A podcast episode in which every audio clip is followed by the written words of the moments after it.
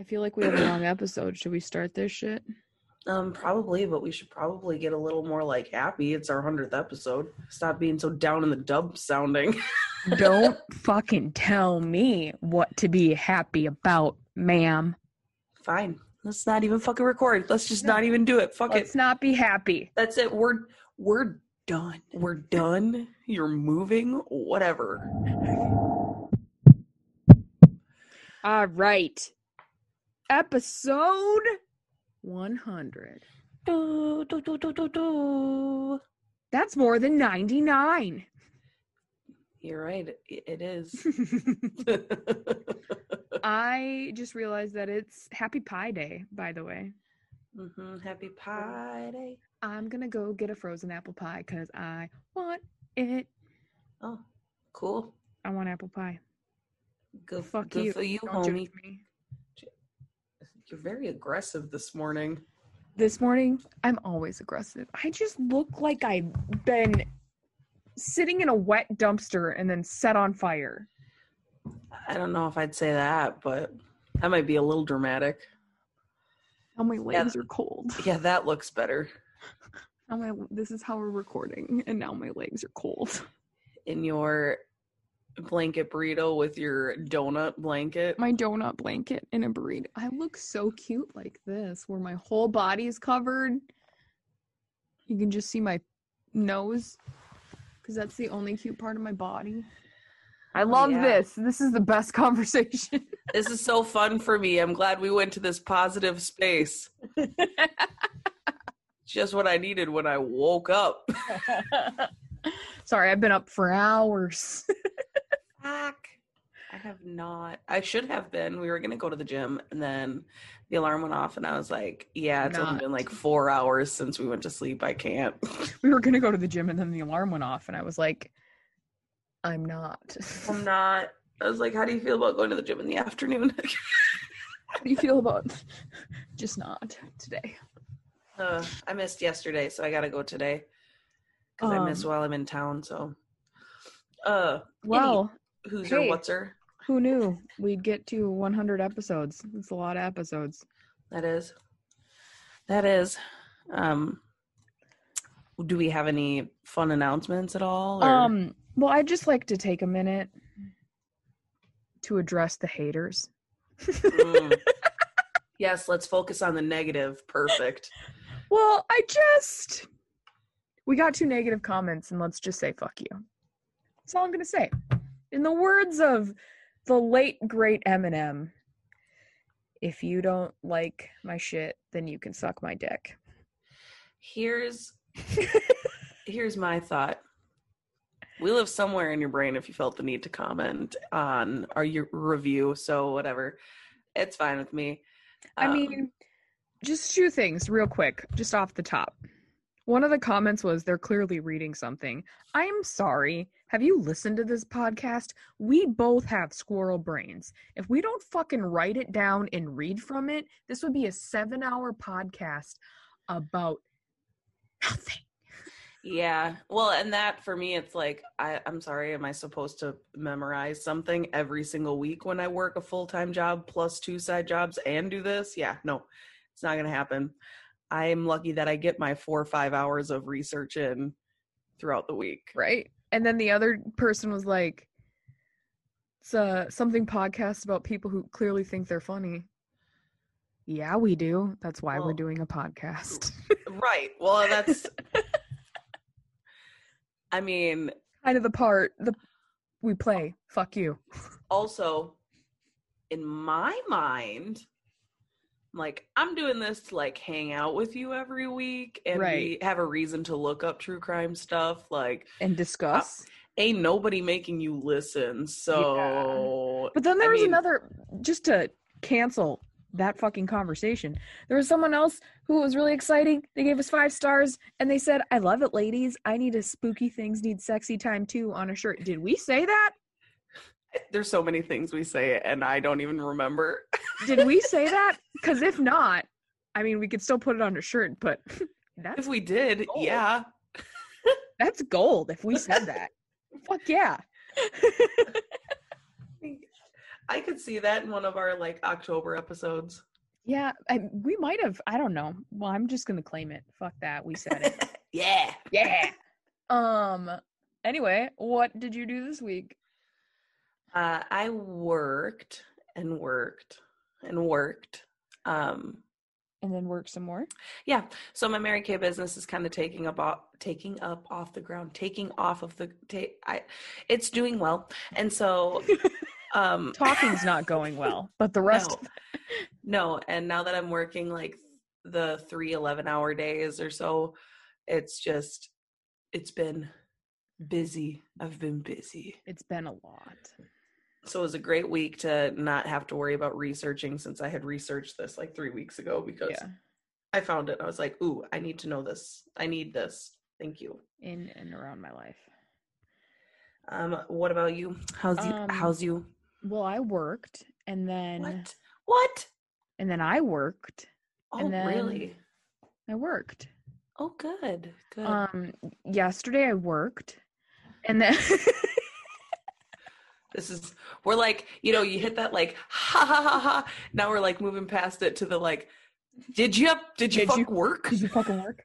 Um, and then I came home and I cleaned my whole room out and packed all my shit up and painted all the trim in my room. And then I painted my closet this morning at 3 a.m. And yesterday, my dad gave me a sledgehammer to break up my closet and then got mad at me when I put a hole in the wall.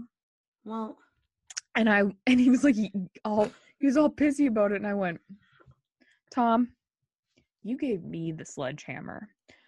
Who's the dumbass in this situation? like and I'm like, not only did you give it to me, but you set me downstairs by myself and just let me go to town without any instructions. You're lucky the house is still standing. It's well, like- we had to paint anyway, so I fixed it. It's fine. I fixed it. I feel we had a mutual responsibility when it comes to this mistake. okay. For the record, I was unattended. Gave me a sledgehammer and then left me unattended. What You're- do you think was gonna fucking happen? You're happen? 32 years old, Christina. It doesn't matter. It You doesn't should know that putting a hole in the sheetrock is not what you're supposed to be doing when you're busting out the. I didn't fucking do it on purpose. Sure, you didn't. I just went with like a fucking Thor swing Here's- and it ricocheted off the well bit, well built dresser and just kind of bounced into the wall. Here's the thing: you're lying because I know you would. I just kind of want to do this. No, I We're didn't paint anyway because that was your response. I did not. No, literally. Because what happened was I was like, sw- like baseball swinging the sledgehammer into this dresser, and it was not coming apart. And I was say in your getting- graceful fashion. I know more and more aggressive with it, and then all of a sudden it went thunk, boom, and I went. It was like dead silence, and went, oops. And then my dad's over here. He had finally come downstairs and was doing solitaire, and he went, "You put a hole in the wall, didn't you?" I went, yes. It ricocheted. I couldn't help it. And then he's like, I can't even, blah, blah, blah," and he was going off and off, and I'm like, listen, I'm not here for your nonsense, okay? We'll fix it. Right. It's fixable. Just relax, man. it's fine. It's in the closet. Nobody cares. It's fine. All right, we got a long ass episode. Should I? Yeah, we do. Now we just bullshit for another like 10 minutes. Uh tell me your story for this 100th episode. The great 100 episodes. That's what it's called? No, Oh, okay. Well, no, No, it's not. All right, I'm gonna got tell you about Jeffrey Robert MacDonald. okay. You ever? You does that sound familiar at all? You know I'm terrible with names. You are. You're stupid. I'm no, I'm terrible with names. I'm good with stories. As soon as I hear something, I'm like, wait, no, I do know this, and this is what happens, but I never So- catch a name. This is the most heavily litigated case in America, Okay. which is why it was originally like 20 pages, and then I got it down to like 15, and then I got it down to like 10 because finally I was like, no one cares about all this court bullshit. I'm just gonna sum it up. Yeah, there's been a couple Cut cases like that that I've done too, where I'm just like, I'm gonna just like speed past this court proceeding stuff because we'll get it wasn't it wasn't juicy, so it's like what's the point? It's just redundant at that Yes. point. So, um, I talk about the first trial because it's all the same evidence, and then I just sum up the rest of the shit. So, All right. um, Jeffrey Robert MacDonald, he was born in Jama- Jamaica, Queens, New York. He was the second of three children born to Robert and Dorothy MacDonald, raised in a poor household on Long Island. Long Island. His father was described as a di- strict disciplinarian, but was not violent towards his wife or children. He just demanded obedience and achievement from his family. okay, so he's like a tiger mom dad. Yeah. Uh, he was uh, Jeffrey MacDonald was he was voted most popular and most likely to succeed by his fellow students in high school and was king of the senior prom. His high school grades allowed him to earn a three-year scholarship to Princeton University, where he enrolled as a pre-med student in 1962. It was during this time that he reignited his high school romance with his ex-girlfriend Colette Stevenson. Okay. So the two regularly exchanged letters, and he would frequently hitchhike to Skidmore College to visit her on weekends, even though MacDonald was known to fucking lay pipe all over town. Oh, he was a bit of a fuck boy, huh? Oh, he was a hoe, faux show. Mm. Uh, when he learned Colette was pregnant, he asked her to marry him in August of 1963, and she agreed and dropped out of college. Fuck the patriarchy, am I right? Just expecting her, yeah, it was like expected that she drop out of college and not do anything. yeah. So- when, when was this? 1963. Okay. Yep. So the two married Checks on out. Checks out. checks out. Uh, the two married on September 14th. 100 people attended the service, with the reception held at the Fifth Avenue Hotel. The couple then honeymooned in Cape Cod and had their first daughter, Kimberly Catherine, in April of 1964. So MacDonald completed his degree at Princeton and then briefly worked as a construction supervisor. And then he moved his family to Chicago to because he was accepted into Northwestern University for medical school. okay. Makes sense. So they moved into a small one bedroom apartment with uh, basically Colette maintaining the household and raising their daughter, and that was all she did. Mhm. MacDonald focused on going to school and he worked a series of part time jobs to assist with his finances. And then they relocated to like a middle mm. class neighborhood and had their second child, Kristen Jean, in May of 18 or 1967. Okay. So, like right after MacDonald graduated from medical school, he and his family relocated to Bergenfield, New Jersey, and he completed a one-year internship at the Columbia, Columbian Presbyterian Medical School or Center, I'm sorry, in New York. He specialized in thoracic surgery, and then upon his completion of his internship, he joined the army. Okay. So now he's military-ing. Yes. So in September, MacDonald was assigned to the 3rd Special Forces Group as a group surgeon at Fort Bragg, North Carolina. He and his family resided at uh, the house there in Castle Drive. It was on Castle Drive Street in a section of the base reserved for married officers and afforded security by military police. Okay. They quickly became popular members of the hmm. among their neighbors, although they were both occasionally known to like fight quite heavily and loudly. Oh, so their relationship was a little volatile. Yes, but during it was said that during like this time at Fort Bragg, it was like the best their relationship had had ever been. They were like content and happy, but they But they still would loud Screaming fights. matches. yes. During this time, Colette had been like this whole time, she'd been studying for two years in the hopes of finally applying for a bachelor's degree in English literature so that she could teach part time. Uh, shortly before Christmas of 1969, Colette was approximately three months pregnant with their third child and first son, and MacDonald bought his daughters a Shetland pony, anticipating the family would soon re- relocate to a farm in Connecticut. Okay. Around this time, Colette wrote a letter to a college friend where she described her, her life as never being so normal or happy, adding she and her husband were content that their baby son was due to be born in July and her family would be complete. By 1970, MacDonald had earned the rank of captain. He was planning to study advanced medical training at Yale University upon completion of his tour of dur- duty as a Green Beret doctor. Tour of dirty. Tour of- duty. Uh, so Duty. this is where it gets It's about to get real dark. So I'm trying to get my giggles in now while we're talking about duty. Like real dark. Like strap in right now. Okay. Okay.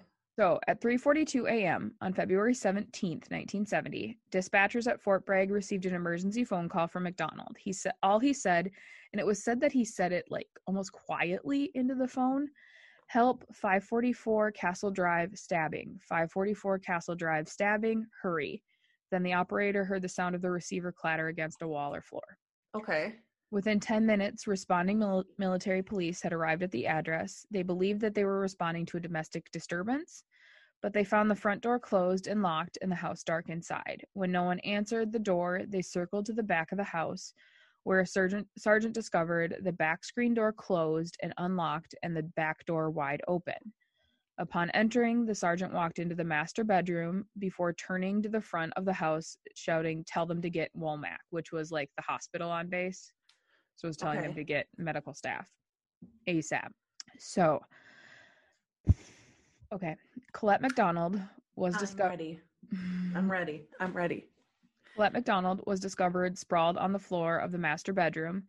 She lay on her back with one eye open and one breast exposed. She had been repeatedly clubbed about her body, with both her forearms later found to have been broken. The pathologist would note that these wounds had likely been inflicted as Colette had raised her arms to protect her face. Her, her forearms were broken from Mhm. getting beat by this club or whatever the implement that he. Oh wow. Okay. Yeah, we'll get that there. was okay. In addition, she had been stabbed 21 times in the chest with an ice pick and 16 times about the neck and chest with a knife, with her trachea severed in two places. A bloodied and torn pajama top was draped upon her chest, and a paring knife lay beside her body. Beside her, Jeffrey MacDonald was found lying face down, alive but wounded, with his head on Colette's chest and one arm around her neck. As military personnel approached, he whispered, Check my kids. I heard my kids crying. That's sad. I don't like that. You're not going to like the next parts either. So, five year old Kimberly, who was described by family as being remarkably ladylike for such a young age and incredibly kind and shy and intelligent, was found in her bed, having been repeatedly bludgeoned about the head and body and stabbed in the neck with a knife between eight and ten times. Ew. Okay. She lay on her left side. Her skull had been fractured from at least two blows to the right side of her head, and one wound to her face had caused her cheekbone to protrude through the skin. Oh my God. The wounds to Kimberly's head were so, so severe in nature to have caused bruising to her brain, coma, and death like soon after her infliction. And across the hallway, two year old Kristen, described as a boisterous tomboy who would run over and crack someone if she observed her older sister being bullied by other children, was found in her own bed, also lying on her left side with a baby bottle close to her mouth. She had been stabbed 33 times across the chest, neck, and hands and back with a knife and 15 times with an ice pick. But Is there space for that many times on such a small being? She was basically shredded. Oh my god. Uh, two knife wounds had penetrated her heart, basically killing her instantly. And the ice pick wounds were noted to be shallow. The injuries to her hands were likely defensive wounds. Oh my god. On the headboard of the MacDonald's bed, the word pig was written in 8 inch capital letters. The blood used to write this was later determined to be Colette's. I'm like crying. That's so sad. I know. I was like, when I wrote this, I was like, this is horrific. That poor baby. That poor baby. I know. I can't. Okay. I'm gathering myself. I'm good. I'm sorry. So they were taken to the Womack Medical Center. Medical staff discovered. Okay, so sorry, I skipped a part. No, you're fine. So at this was kind of weird. So the line, what all the information said was that he received MacDonald received impromptu resuscitation. So I don't know if he like passed out or what. But after pa- he they woke him back up and he sat upright then exclaimed jesus christ look at my wife i'm going to kill those goddamn acid heads he was immediately taken to nearby womack hospital shouting let me see my kids as he was carried out of his home on a stretcher they actually had to i think um, subdue him Um, and then he was taken to the Womack Medical Army Medical Center. Medical staff discovered the wounds MacDonald had suffered were much less numerous and severe as those inflicted upon his wife and children. He had suffered cuts, bruises, and fingernail scratches to his face and chest, although none of these wounds were life threatening or required stitches. He was also found to have had a mild concussion. He had also received a single stab wound between two ribs to his right side that had deflated a lung. But the surgeon on staff described the cut as clean, small, and sharp, measuring eight five eighths of an inch in depth that had caused the lung to partially collapse. As if someone who knows something about anatomy may have tried to make it look. Oh, oh, bitch. Okay. MacDonald was released from the hospital after nine days. Okay. So now we're going to back up, and this is Jeffrey's MacDonald's account of what happened. Yeah, sure, Jeffrey. All right. Amanda's pissed. I'm annoyed now. As soon as you said that, I was like, fucking Bitch. guy going to medical school. He fucking- Bitch. so like scratches on his face and chest, like defensive wounds when he was stabbing his young babies and wife. Okay, cool, great, all right. Fuck She's you, got guy. her she's got her arms crossed and she's sitting back. She's mad.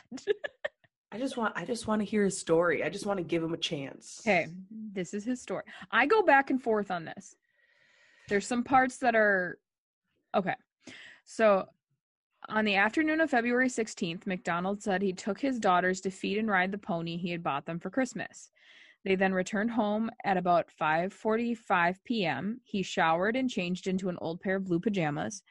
After the family ate supper, Colette left the house to attend an evening teaching class at Fort Bragg, North Carolina University Extension.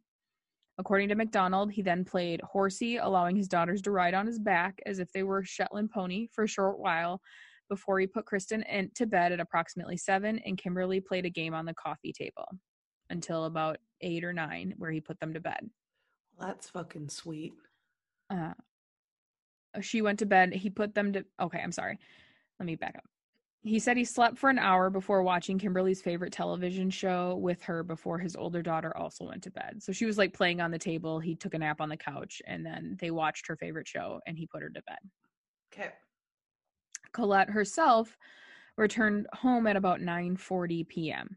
The two had sat on the couch watching television together before Colette decided to go to bed about midway through the Tonight Show. MacDonald claimed that at about 2 a.m. on February 17th, he woke up and had washed the evening's dinner dishes before deciding to go to bed. Although, because his younger daughter Kristen had wet his side of the bed, so she had gotten up at some Mhm. point and laid in their bed, he had taken her to her own bed and not wishing to wake his wife to change the sheets, he had taken a blanket from Kristen's room and went back to sleep on the living room couch. Okay. He claims he was then awakened by Colette and Kimberly's screams, and Colette shouting, Jeff, Jeff, help, why are they doing this to me? As he rose from the couch to go to their aid, he was attacked by three male intruders, one black and two white. The shorter of the two white men had worn lightweight, possibly surgical gloves. A fourth intruder was described as a white female with a long blonde hair, possibly a wig, and wearing high heeled knee high boots, and a white floppy hat partially covering her face. Doesn't seem much like a heisty kind of outfit, but all right. This individual stood nearby holding a lighted candle, chanting, Acid is groovy, kill the pigs. This seems a little fanciful, but okay. Acid is groovy. Manson-esque, if you will. Well, and, and he's like, what sounds like the most acid trippy thing? People breaking in with high heels and a floppy hat. That sounds pretty acid trippy. Let's let's just say that. Okay, I'm sorry. I'm sorry, Jeff. I'm trying to give you a fair shake. I don't think you are. No, I'm not because the husband always fucking did it. Sorry. So, MacDonald claimed the three males then attacked him with a club and an ice pick, with the female intruder shouting, Hit him again. During the struggle, his pajama top was pulled over his head to his wrists, and he had to use this bound garment. He had used the bound garment to warn off his the thrust from the ice pick. Although eventually he was overcome by his assailants and knocked unconscious in the living room end of the hallway leading to the bedrooms. So so far, that actually would account for why some of the cuts he received were not as shallow and he had more bruises and a concussion, but not any like stab wounds. Right. And if if these intruders were high on PCP or whatever, um, they probably would have been like, he's dead because he got knocked Right. out and he was not moving. So unresponsive. So okay, I'll, I'll Okay. All right. I mean, I just still don't understand the high heels and floppy hat. I feel like that's something that We'll get wear. into it. We'll get Barefoot sounds more PCP. I'm just saying. We'll get into it. okay. When he had regained consciousness, the intruders had left the house. He had then stumbled from room to room, attempting to mouth to mouth resuscitation on each of his daughters to no avail before discovering his wife. He'd pulled a small paring knife from Colette's chest, which he then tossed onto the floor, attempted in vain to find her pulse, then draped his pajama jacket over her body, then phoned for help.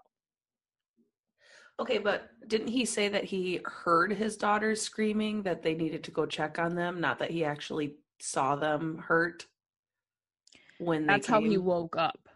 Yeah, but yes, yes, yes. so that's that's there's a there is a difference in stories here, but I'm ready. Okay. You're right. You're right. There is. All right.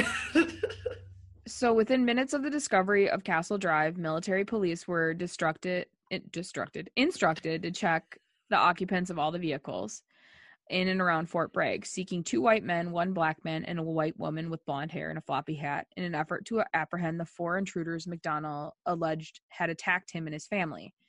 Despite these efforts, military police failed to locate anyone resembling that description, and the in- initiative was abandoned around like 6 a.m. Shortly after daylight on February 17th, investigators recovered the murder weapons just outside the back door. These instruments were an old hickory kitchen knife, an ice pick, and a 31 inch long piece of lumber with two blue threads attached with blood. All three were pr- quickly determined to have come from the MacDonald house and had all been wiped clean of fingerprints. MacDonald later claimed to have never seen these items before. but the okay, I'm confused then. Yep. So his story was quickly cast in doubt, obviously, as Army investigators studied the physical evidence. They quickly came to disbelieve MacDonald's account and they found very little evidence to po- support his version of events. Although MacDonald was trained in unarmed combat, the living room where he had supposedly fought for his life against three armed assailants showed very few signs of a struggle apart from a coffee table that had been knocked onto its side with a pile of magazines beneath the edge and a flower pot had, that had fallen to the floor. Which could go either way. I feel like if Mhm. they knocked him out right away after the like small struggle in the one space, it's not gonna be like destroyed in the room. But, but I get it. I get I get what you're saying. So when the neighbors were questioned, it was revealed that they had heard no sounds of a struggle or disturbance within the household in the early hours, but they had heard Colette shouting in a loud and angry voice. Loud and angry, not scared. Mhm. Okay, cool. By February 23rd, they had informed the FBI to discontinue their search for the intruders because they didn't think that it happened. Okay. So, in addition to the lack of damage on the inside of the house, no fibers from MacDonald's torn pajama top were found in the living room where he claimed the garment had been torn in his struggle with the intruders. However, fibers from the pajama top were found beneath Colette's body in the bedroom on of both of, and in the bedroom of both of his daughters, and one fiber from his garment was also found under Kristen's fingernail. Okay. A single fragment of skin was recovered from beneath one of Col- Colette's fingernails, although that evidence was later lost. I hate that. I hate when it's like, oh, they lost evidence. How do you fucking lose evidence? Mm-hmm. Bloodstained splinters, likely sourcing from the section of lumber recovered close to the back door of the apartment, were recovered from all three bedrooms of the apartment, but not from the room where MacDonald claimed to have been attacked. No blood or fingerprints were found on either telephone MacDonald claimed he had used to call for help after checking each member of his family and attempting to resuscitate them. So he should have been covered in blood. Right. He sh- he should have been covered in blood. There should have been blood anywhere he went. There should have been fingerprints everywhere he went because of the blood and Mhm. things that and fluids and whatnot that he would be. Okay. Furthermore, the bloodstained tip of a surgical glove was also found beneath the headboard where the blood inscription was written. This glove was indicated in composite or was identical in composition to the medical supply MacDonald kept in the family home. Jeffrey, I'm not giving you a fair shake no more. I'm sorry. So, Although it had rained on the night of February 16th into seven, the 17th, and MacDonald's also specifically claimed the female intruder's boots were all wet with rainwater, just dripping off of them. The sole footprint re- that was found on the crime scene was a bloody footprint located in Kristen's bedroom, leading from the child's bed in the direction of the doorway. There was the no shoe prints of muddy or wet High heels. high heels or anything. Um, is it possibly Jeffrey's size? Hmm. Which is weird since he didn't have blood on the rest of him, so he literally just went in there and did something. Huh? Okay, I'm sorry, Jeffrey. You are not winning this at all. I can I can forgive some of the like mm, changes in your story just because he was, if it's true, he was knocked in the head, which tends to like Mhm. throw things off. So until he like got his memory jogged, I can understand like maybe you didn't remember details, but bitch. Right. So by mid March, the CID had obtained the results of the forensic testing of the blood, hair, and fiber sample- samples that contradicted MacDonald's accounts of his movements and further convinced investigators of his guilt. For example, Kimberly's blood was also found on his pajama top, even though MacDonald had claimed he was not wearing the garment while in their room attempting to resuscitate. MacDonald's own blood was located in insigni- insignificant quantities in only two locations in front of the kitchen cabinet containing rubber gloves and upon the right side of the hallway bathroom sink. Oh, so so it's like he did it to where he would contain his stupid. All right, all right. Investigators also questioned why Colette's body or Colette's blood was found in Kristen's room. Although all three victims were found in separate rooms, suggesting they had been attacked separately. Moreover, although blood evidence indicated Kimberly had been attacked as she entered the master bedroom because there was Kimberly's blood in the master bedroom, investigators questioned why home intruders would bother to carry her back to her bedroom to continue their attack. So it's like Colette went to see what all the ruckus was, got attacked there. He chased her down into the bedroom, finished her off. The other daughter woke up and came in. Started in the bedroom, and Kimberly was already in the bedroom because she was the one who wet the bed. Uh, yeah. Fuck. Okay. All four members of the MacDonald family had different blood types, which is a statistical anomaly. So they were able to clearly identify whose Uh-huh. blood was where. Even at in the seventies. Yes. That's wow. Um, eh, upon the assumption the four individuals discovered by responding military police were only f- the only four people in the house in the early hours of February 17th, the investigators were able to reconstruct a likely scenario of the chain of events that had un- unfolded via the blood typing and the nature and severity of the wounds discovered upon each individual. So, are you ready for what they believe happened? I am because I feel like we're gonna we're gonna have the same idea of things. So, they believe that an argument or a fight between MacDonald and Colette began in the master bedroom, possibly over the issue of Kristen. Oh, it was Kristen. Sorry. Of or maybe it was Kimberly. Kristen's, no, it was Kristen's repeatedly wetting his side of the bed while sleeping there. Or his maybe it was his adultery that they later determined he had was Mm-hmm. um investigators speculated that the argument turned physical and she had probably hit him on the forehead with a hairbrush which resulted in the mark on his forehead and possible slight concoction, condu- concussion. Uh, as he retaliated by hitting her first with his fists and then beating her with a piece of lumber that he had f- pulled from the closet, Kimberly, whose blood and brain matter were found in the doorway, may have walked in after hearing the commotion and was struck at least once on the head, possibly by accident. So if he was swinging all willy nilly, Yeah.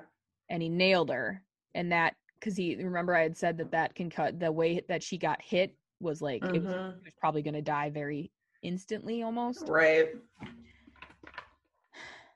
believing colette dead they think that macdonald carried the mortally wounded kimberly back to her bedroom Mhm. after stabbing her macdonald then proceeded to kristen's room carrying the club he had used to bludgeon kimberly intent on disposing of the last remaining potential witness so then it was like he killed colette then he accidentally killed kimberly Now he's got to make it look like a real crime scene so he doesn't get Mhm. it, is what they're thinking happened. But before he could do so, Colette, whose blood was found on Kristen's bed covers and on one wall of her room, apparently regained consciousness and stumbled into her younger daughter's room and threw her own body over Kristen in a Mhm. desperate effort to protect her. After killing both MacDonald, after killing them both, MacDonald then wrapped Colette's body in a sheet, carried her body to the master bedroom, leaving a smudged footprint matching the blood type as he exited Kristen's bedroom. Yep. Investigators then theorized that MacDonald attempted to cover up the murder using articles on the Manson family murders that he had recently read in the March 1970 issue of Esquire. Investigators found on the living room floor. Yep.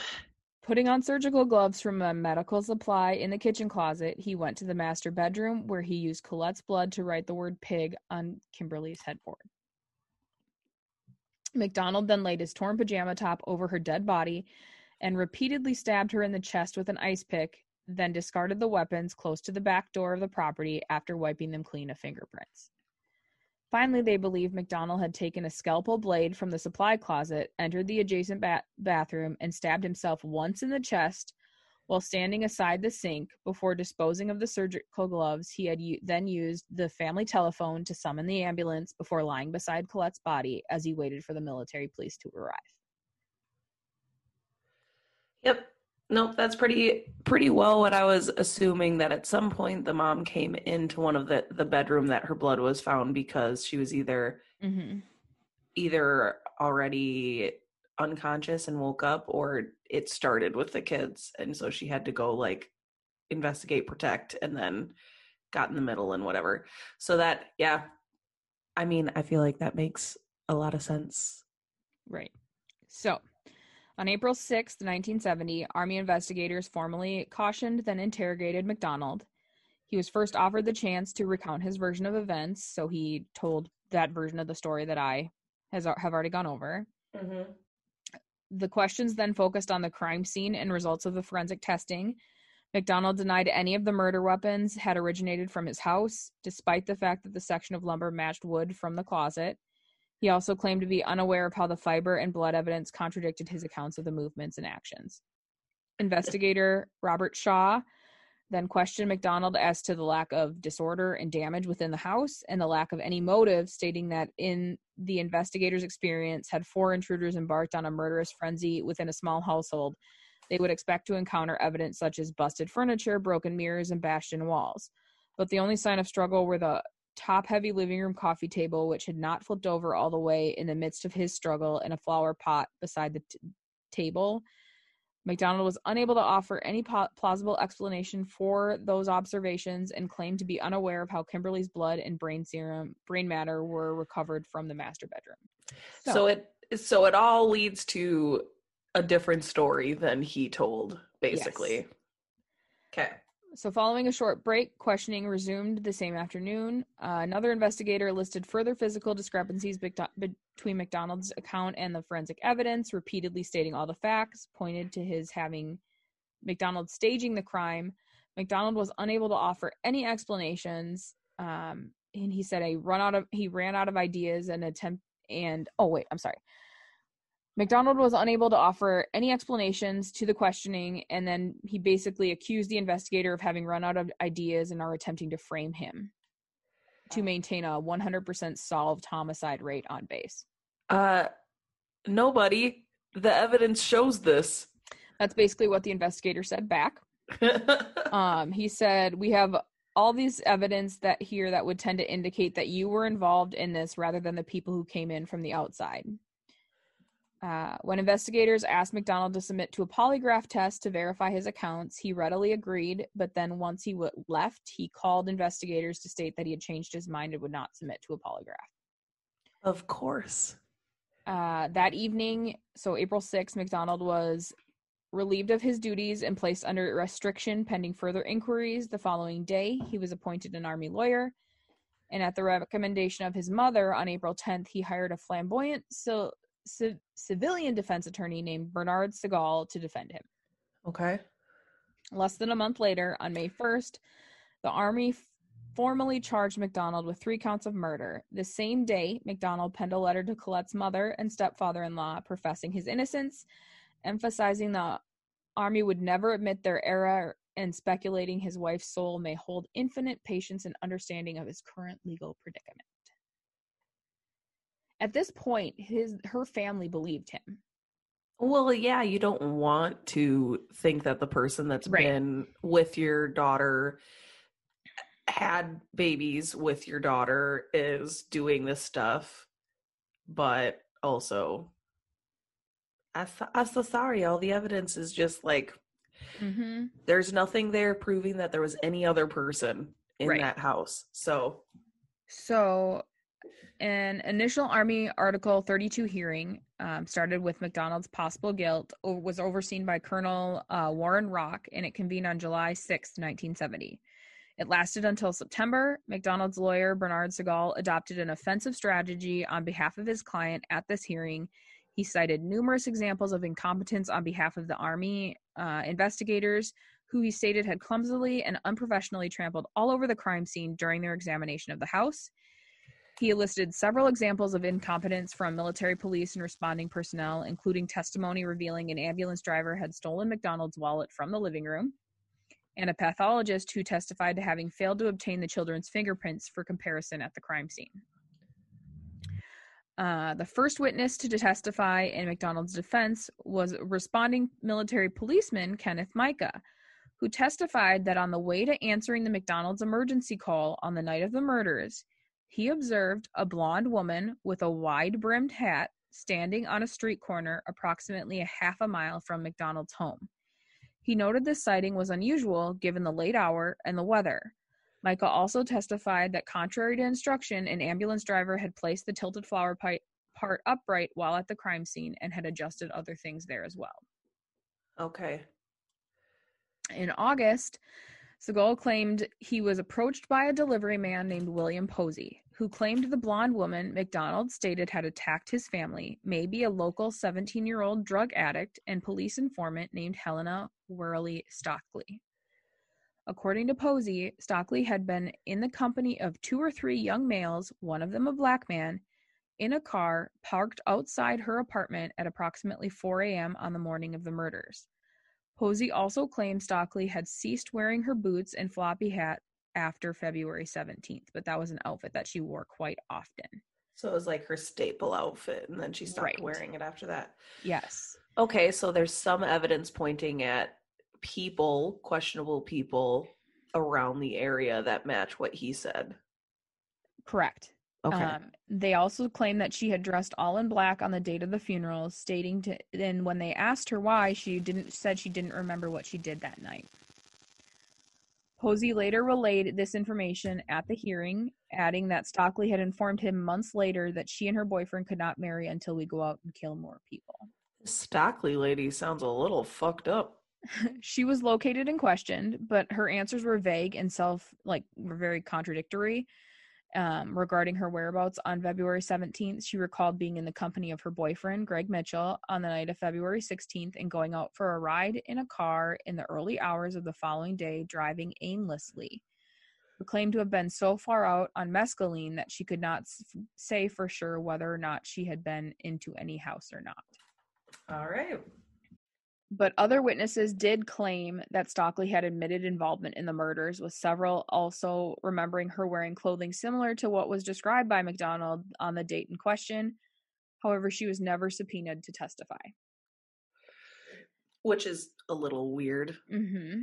MacDonald testified for three days in mid August. Sections of his testimony contradicted what he had informed investigators in April, including his claim on this occasion to have actually moved Colette's body, having found her a little bit propped up against a chair before he just sort of laid her flat on the floor. He also stated that possibly because of his surgical background, he had sort of rinsed his hands as he checked his own injuries in the bathroom before calling for help, reinforcing the type B flood blood found in the kitchen. MacDonald testified that he may have also washed his hands in the kitchen sink for some reason prior to making a phone call to emergency services. So, okay. I don't want to like say you should act a certain way in a situation like this, But I find it strange that he took the time to go check out his injuries, wash his hands, and then call emergency services when he clearly said that his daughters and wife had been like viciously attacked. I mean, it's weird, but at the same time, you don't ever know how people react when they're. That's what I'm saying. he I'm like, I don't want to say it's tonic and not even known what he was doing. right. It may have know? like totally fractured into a different like state of mind to be able to handle the situation. and I totally get that, but I still feel like it's weird that it wasn't like instant, okay, I need to call 911 or I need to call Don't get me wrong. I think he fucking someone. did it, Yeah. but there's a reason that this is the most heavily litigated case. in Right. There's there's all these different like yeah, okay, I guess that could be it. And Right. that is just reasonable doubt. And that's legitimately what you need to find in Mhm. a court case. So I'm like, So, contrary to medical reports and his earlier accounts, he also claimed to have located two small bumps on the back of his head and two or three puncture wounds in his upper left chest, other wounds to his right bicep, and approximately 10 ice pick wounds to his abdomen. But all of which had healed without treatment and none of which required surgery. But none of that were in any of the medical reports of doctors that had examined him after the trial or after being found and when he was in the hospital for nine days. interesting. Um, they questioned him in regards to his infidelity, and MacDonald admitted that he had been unfaithful on two occasions, but insisted Colette had not known about either affair. He also claimed that their time at Fort Bragg had been the most content of their married life. The woman always knows. But yeah, it's even if she doesn't tell you she knows or approach you about it, she fucking knows. Right. So on October 13th, 1970, Colonel Rock issued a report recommending that all charges be dismissed against MacDonald as insufficient evidence existed to prove his guilt, adding his behalf his belief no truth existed in the charges and that the nature of the murders led him to believe the perpetrators were insane or under influence of drugs. Uh, Colonel Rock also recommended that civilian authorities further investigate Stoeckley. Yeah. Later the same month, all charges were formally dismissed, although a new investigation tasked with finding the murderers was assembled in February of 1971 with MacDonald still considered a suspect. So it wasn't that he was proven not guilty. He was just, it was basically like they just said he doesn't, they dismissed the charges. Well, there wasn't Oh. enough evidence to arrest him and try to do anything with it. Otherwise, they have double jeopardy that they'd have to deal with. So they need to and gather that comes more. up is that later on when they try him again, he's like double jeopardy, and it's like, no, dude, that's not how this works. It wasn't double jeopardy. They didn't, didn't- acquit you. They Yeah. just said there's not enough evidence in this hearing. I'm dismissing the charges, which Yeah. means they can go back. They can do that nine thousand times.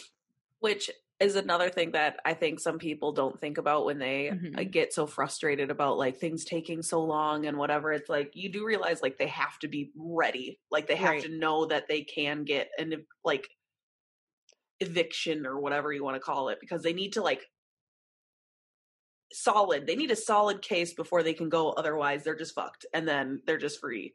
So Okay, I'm This is- sorry.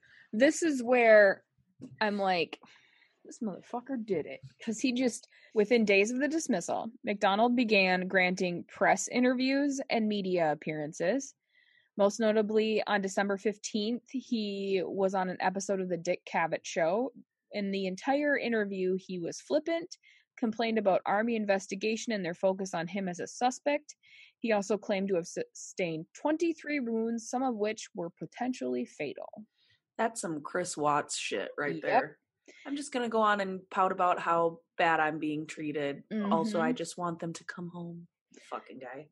In December, MacDonald received an honorable discharge from the Army and initially returned to New York City, where he briefly, briefly worked as a doctor before relocating to Long Beach, California, in an effort to put the past behind him and distance himself from the constant reminders of his wife and daughters. I felt the quotation marks around that. Put He the past behind him. hey Akuna Matata, get the fuck out of here. He obtained employment as an emergency room physician at St. Mary's Medical Center. He frequently worked long hours. He became an instructor at the UCLA Medical School, a medical director of the Long Beach Grand Prix, a lecturer on the subject of recognition and treatment of child abuse, and a participant in the development of the National Cardiopulmonary Resuscitation Training Program. That's it. I'm gonna punch him. He lived in a $350,000 Huntington Beach condo apartment, basically living as a fuck boy prior to forming a long term relationship with a 22 year old airline stewardess named Candy Kramer in the late 1970s.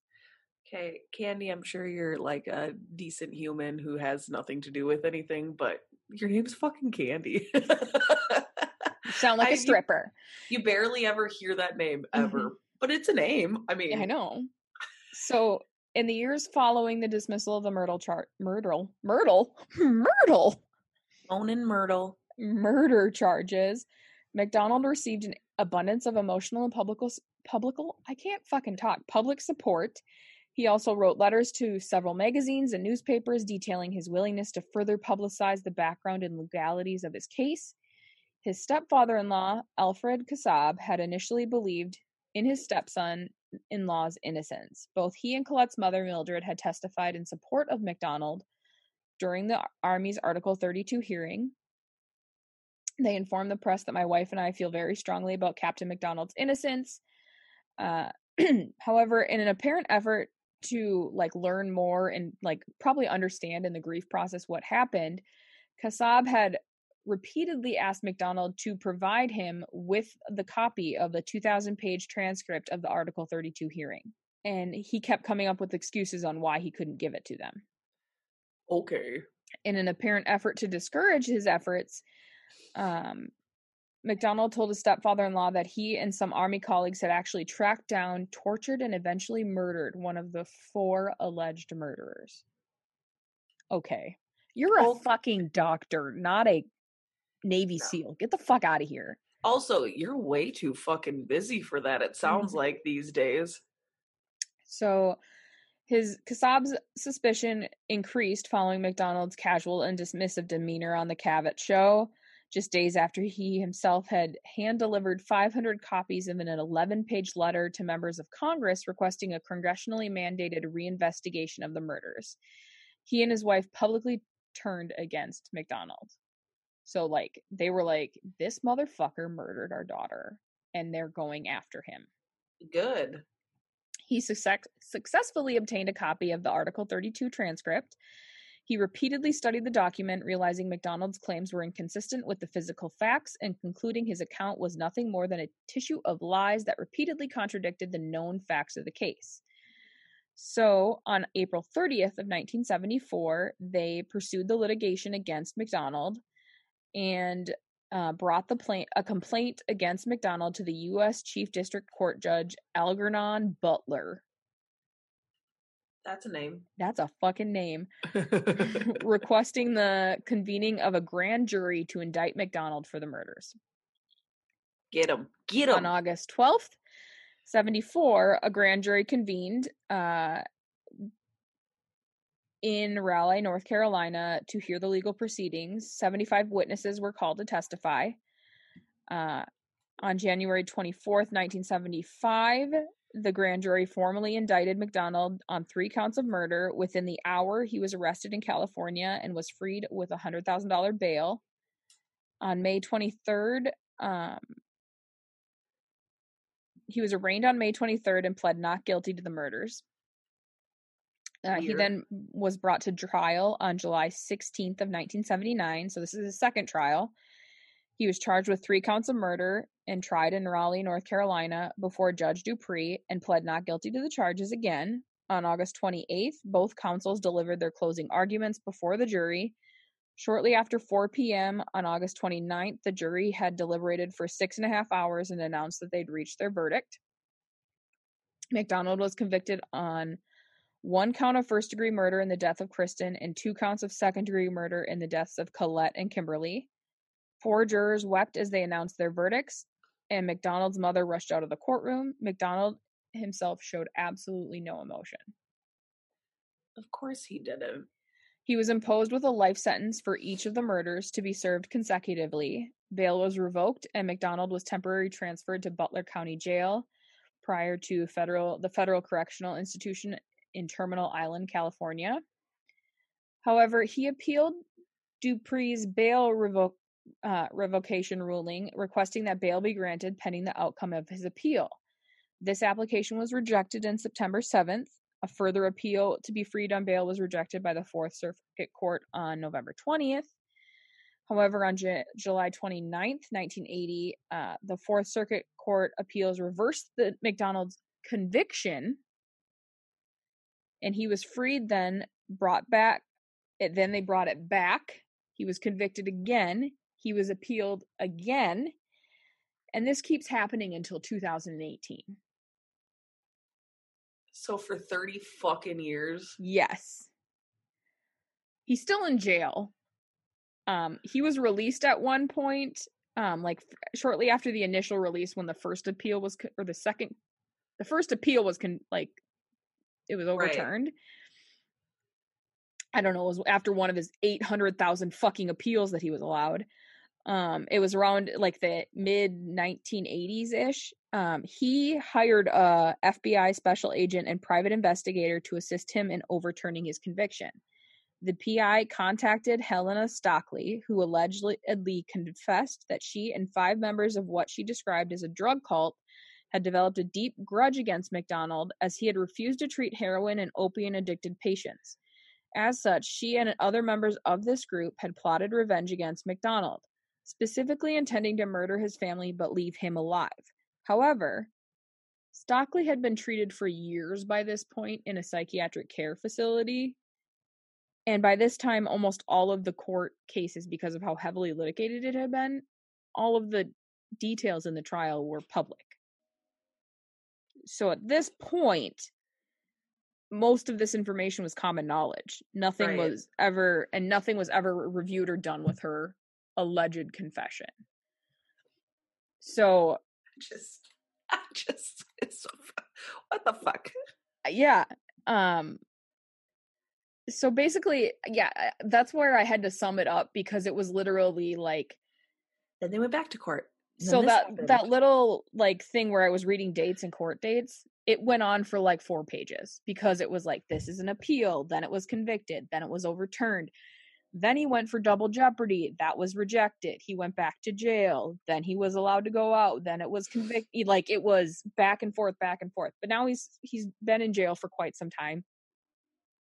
So that's all i fucking care about. Right. Well, and at this point.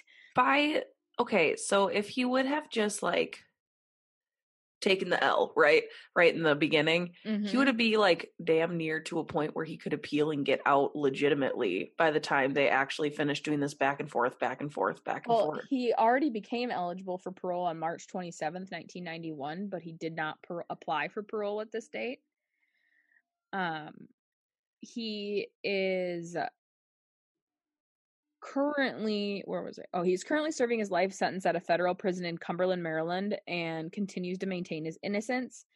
His lawyers have repeatedly used the Freedom of Information Act to locate any evidence not presented by either counsel at his 1979 trial and they have cited suppression of evidence and justification for a retrial multiple times, but all efforts have pr- proved unsuccessful, as successive courts have ruled that those uncovered and stipulated items do not establish any proof of innocence and thus would not have any influence over the verdict of a jury. Okay. He claims that un- an unidentified fingerprint and fiber evidence uncovered in his home has never been matched to any individual known to have been in the premises prior to or after the murders, and that these prints are evidence um, of his claim of home intruders. Okay. Uh, several individuals believe MacDonald's claims of his innocence, and he remains determined to clear his name. In 2017, he informed a reporter if it takes me saying I killed my family to the parole commission to get out of here and go home, then I'm never going home. After exhausting all of his appeals, he applied for com- compassionate release in November of 2020 on the grounds that he could suffer severe illness or death as a result of contradicting COVID 19 or contracting COVID 19. okay, I'm sorry. Earlier that same year, he had waived his right to two parole hearings, according to court papers. Hold on. I just want to get through this. I have like this little paragraph, and then I have one more other thing, and then we can go off. Uh, Dr. McGonagall, Dr. McGonagall's. I can't fucking talk. Dr. Mc- this is the statement from his attorney. Dr. MacDonald's underlying medical conditions constitute extraordinary and compelling reason for a prison reduction, wrote uh, his lawyer requested on January 11th. MacDonald tested positive for the virus without experiencing any symptoms and called the results a false positive. On March 3rd, he refused the Moderna vaccine, although he suffers from chronic kidney disease, high blood pressure, and a history of skin cancer. Uh, one of the what the pro, the prosecutor said was to the extent that any risk remains he has voluntarily assumed it by rejecting the risk mitigating measures offered to him he cannot reasonably expect that prolonging his risks by declining vaccination will be rewarded with a sentence reduction Yeah, I was just gonna say, like, that seems like something you're choosing, not Right. the horrific nature of the crime also does not support release uh, wrote another prosecutor No. um, to release him would undermine the seriousness of his crimes. That that is in especially true when the victims were innocent children, his own children, and he has never resp- accepted responsibility or shown any remorse for his actions. And that's why he didn't want to go to the parole hearings because he would not have gotten out because he did not accept responsibility for his actions. So, Right. beach. So Colette, Kimberly, and Kristen MacDonald were laid to rest side by side in Washington Memorial Park in Suffolk County, Long Island, on February 23rd, 1970. Each grave was initially inscribed with the surname of their husband and father, although the gravestones were later inscribed with Colette's maiden names of Stevenson. Uh, her stepfather, who continued to show up at every court case, every appeal, um, when he knew he was dying because their mother, her mother died of terminal cancer, and then when he knew he was dying, he recorded a statement for the attorneys um, to play at all of his future parole hearings so that they would have his request that he never get out. His impact statement and Yes. whatever. That's wow. that- I got real into that. Um, That's my story. I kind of want to kick him in the throat, like for I just I'm so annoyed by him and he's clearly clearly he's like narcissistic asshole like Oh, yeah. just I think he def about did it, him. but Oh, there's yeah. just some there's My some nose. weird things. yeah my nose is running out of my face Nice. I have to pee. Perfect we will take a moment We're gonna Um, take a I'll, break. I'll meet you back here in a couple minutes Okay, bye. okay bye I was cold. Lol. Um, I'm kind of cold too, but it's fine. My nipples can just like burst through my shirt. I'll be all right. That's gross. Well, it is what it is. My my sports bra was so thick. Thick. I'm. Ooh. Am I, what is wrong? Am I having a stroke? my sports bra was so thick that I feel like it hurts my nipples because it's not. It's they're trying to poke through and they just can't. like pushing them in. um, so funny story. The I started listening to the JFK conspiracy like series from last podcast again. I was like, ooh, I want to re-listen to that. And then I had this flashback light bulb moment. You know how I said in sixth grade I did my PowerPoint on Jack the Ripper and it Mhm. was not received well? That was not my first true crime questionable true crime uh, project I did at school. I remembered in Miss Matthias's class, I reenacted the assassination of JFK as Jackie Onassis. Um, so who who got shot in the head? Uh, well, obviously Kennedy, but I was being Jackie because it was reenacting No a. fucking shit, Kennedy. I meant who was being who got it- in play. um, nobody because it was a one person. Like each of us did like a reenactment of a turning point moment in history. Oh, I did Amelia Earhart. Yeah, I did the assassination of JFK as a fifth grader. Um, I had a flashback of making that like box hat, the pink one, and Did you cover yourself in blood? no, but I did scream and wave because that's what she did. And then the Secret Service agent had to like tackle her down so that they could take off without her falling out of the back and getting run over by the car behind her. Oh, And I just have to say, Matthias didn't deduct points from me because she didn't think that it was an that she thought it was inappropriate. She thought it was good that I was interested in history. So I liked Miss Matthias. me too. Some people didn't. I liked how she did. She's the reason that I got into history. I like how she didn't take no shit. Yeah. Well, that and it was like she she would tell things like they were a story, not like reading out of a book. Yeah. So I really I don't know, I just really enjoyed her class and a lot of people were not big fans and I'm like, I don't understand why. I I would much hated old rather have her as a teacher. I hated old skunk hair. Mhm. She was a real bitch. Yeah. Agreed. All right. right, But that well- was my random like thing that I realized this week and I forgot to tell you when we were talking about what we did this week. Um, I finally listened. I forgot that I. I'm gonna turn this way because it's more comfortable. Um, so you can just talk to my back. I, What's that shoulder? what's up, shoulder? I. Uh, what was I gonna say? Oh, I finally listened to the Roch Theriault and the Ant Hill Kids because Yeah, I had fucked up. I had started the first episode before I had surgery, and then I would just like forgot about it. And then I listened to their like the ones after that, and then I was like, wait a minute. So I listened to that this week, and I was like, what the, what the fuck am I? What the fuck? What the fuck, Canada? What the what the fuck, Canada? Okay, sorry. Um, Okay. No, it's it's so true, and that's another thing that I was always like. I always heard about the like my mom would talk about randomly, like the Ant Hill kids would like just say something, and I'm like, I don't fucking know what that means. Like, I don't, and I never could find any information on it Susan. because I was confused. And then once they did it, I was like, holy shit. So I feel like I come by it very naturally. Susan. Susan. And I don't even think she realizes that she'd said it, but she had said it. And it was it was something that poked into my mind and stayed right there. See, the history buff in me comes naturally because my dad just like knows shit, but like the true crime stuff, neither of my parents, they always say my murder shows or my murder talks. And I'm like, yeah, that's not, it's not just murder, it's, it's crime in general. Well, and my mom always used to watch, like my mom and dad would watch like America's Most Wanted. Um, and I remember sleeping on the couch at my grandma's house.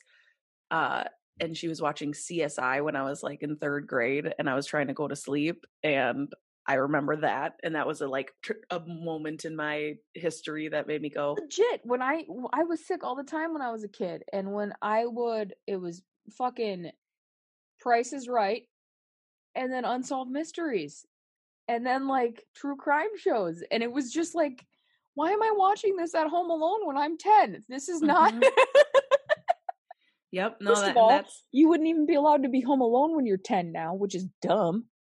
right. And Yeah, now, I agree.